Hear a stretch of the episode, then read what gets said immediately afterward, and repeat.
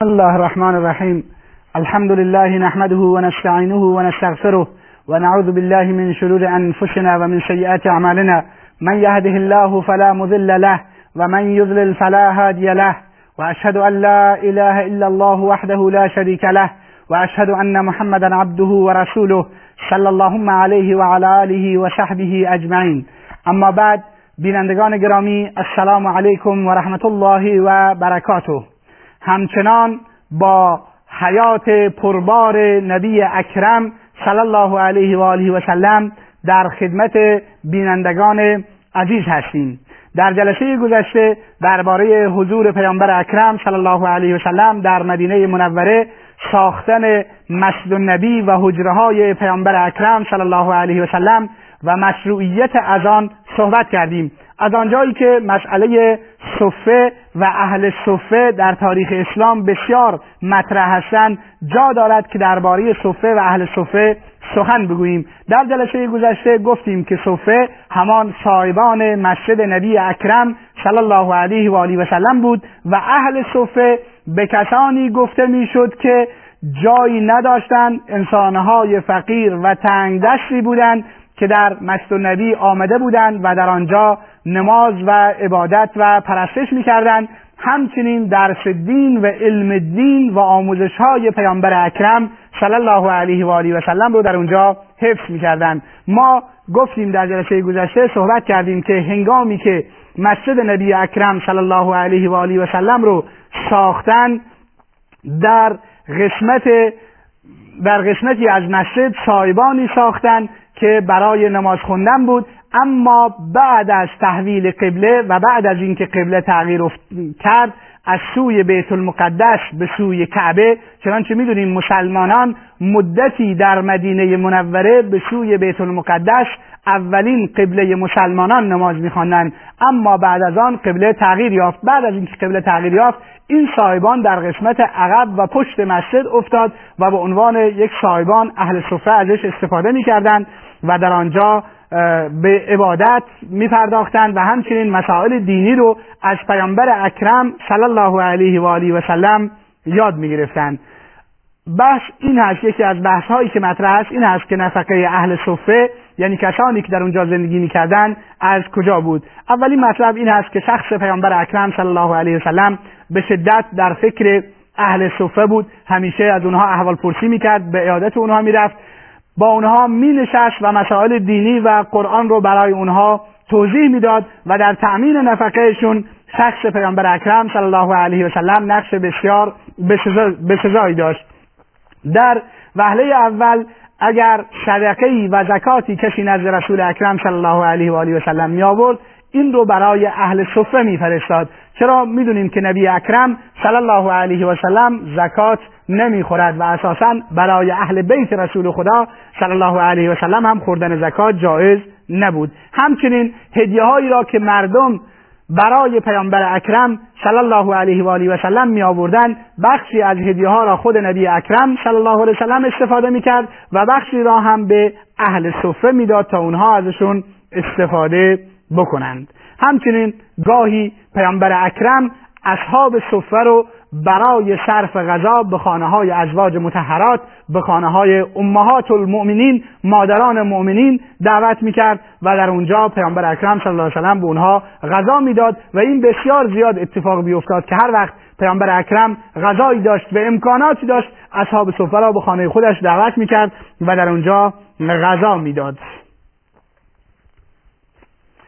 عبدالرحمن ابن ابوبکر رضی الله تعالی عنهما می‌گوید اصحاب صفه کسانی که در صفه بودند یعنی در زیر صاحبان مسجد و نبی زندگی می‌کردند افراد فقیری بودند. این است که پیامبر اکرم صلی الله علیه و سلم اعلام مینمود. میفرمود هر کس غذای دو نفر دارد سه سومی را هم با خودش ببرد. یعنی سه نفر از اهل صفه را با خودش ببرد. و کسی که غذای سه نفر را دارد چهارمی و پنجمی را همراه خودش ببرد. این است که روزی ابوبکر صدیق رضی الله تعالی عنه سه نفر از اونها رو به خانهاش آورد و پیامبر اکرم صلی الله علیه و آله و سلم ده نفر از اصحاب صفه رو به خانه خودش برد. این است که این اصحاب صفه را گاهن هم صحابه پیامبر اکرم یاران پیامبر اکرم صلی الله علیه وسلم که مکنتی داشتند و توانایی مالی داشتند به خانه هایشان دعوت می‌کردند.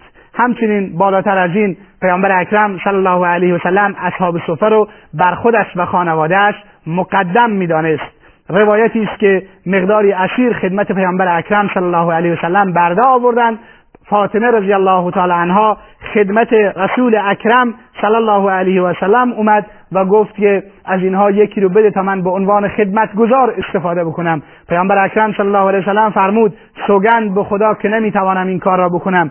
چگونه اینها را به تو بدهم در حالی که شکم اصحاب صفه از گرسنگی در خود میپیچد؟ اینها رو میفروشم و بر اصحاب صفه انفاق می‌کنم. این است که اینها رو فروخت و بر اصحاب صفه انفاق نمود. همچنین بخشی از هزینه هاشون رو اصحاب صفه اینطوری نبود که این تصور بشود که کار و فعالیتی نمی‌کردند کار و فعالیت می‌کردند اما چون مشغول فراگیری علم بودند و فقیر بودند و شرایطی برایشون فراهم نبود اونجا نشسته بودند و عبادت می پرداختند اما در روایات صحیح اومده است که اهل صفه نه تنها اینکه اونجا به عبادت می پرداختند بلکه هسته خورد می کردن و از این طریق بعضی از اونها مزدی دریافت می کردن و زندگی خودشون رو می چرخوندن. پس این استنباط نشود که اصحاب صفه هیچ گونه فعالیت اقتصادی نداشتند.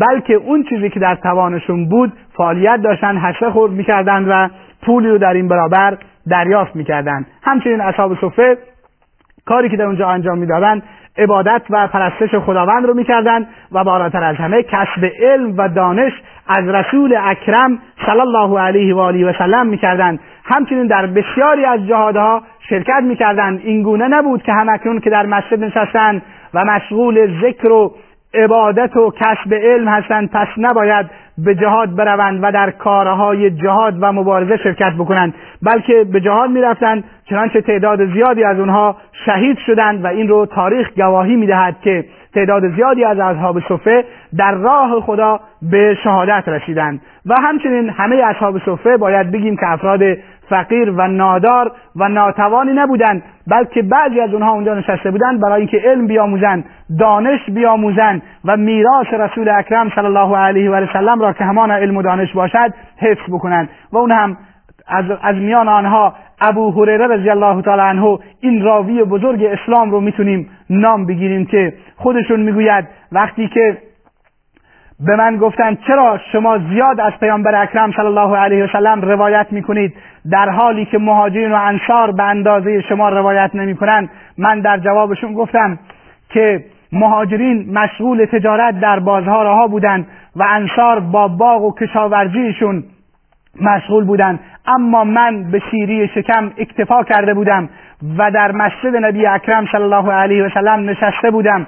و اون چرا که از رسول اکرم صلی الله علیه وسلم میشنیدم حفظ می‌کردم. به همین خاطر ابو هریره رضی الله تعالی عنه با وجود اینکه دوران کمی رو چند سالی را فقط در خدمت رسول اکرم صلی الله علیه و آله و سلم بودند اما روایات زیادی رو روایت کردند. اینه که ابو هریره از اون افراد فقیر نبود بلکه در روایات آمده است که خانه مادرش در مدینه بود و مادرش در مدینه منزل داشت. همچنین زمانی که خدمت رسول خدا صلی الله علیه و سلم آمد همراهش خدمت گذاری بود. تعداد درباره تعداد اصحاب صفه باید بگوییم که تعدادشون حدود هفتاد نفر ذکر شده اما این تعداد ثابت نبودند بلکه این تعداد نوسان داشتند. گاهی کم می‌شدند و گاهی زیاد می‌شدند.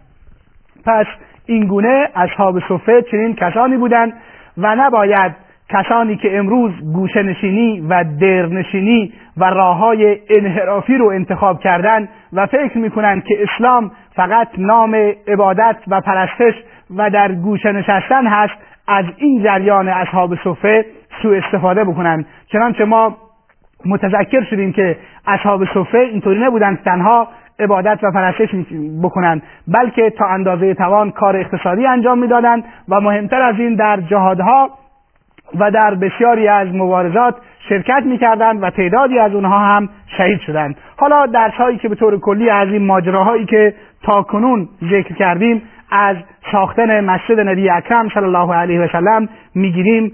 عبارتند از این هستند که پیامبر اکرم صلی الله علیه و سلم در اولین اقدامش مسجد رو ساخت در مدینه منوره.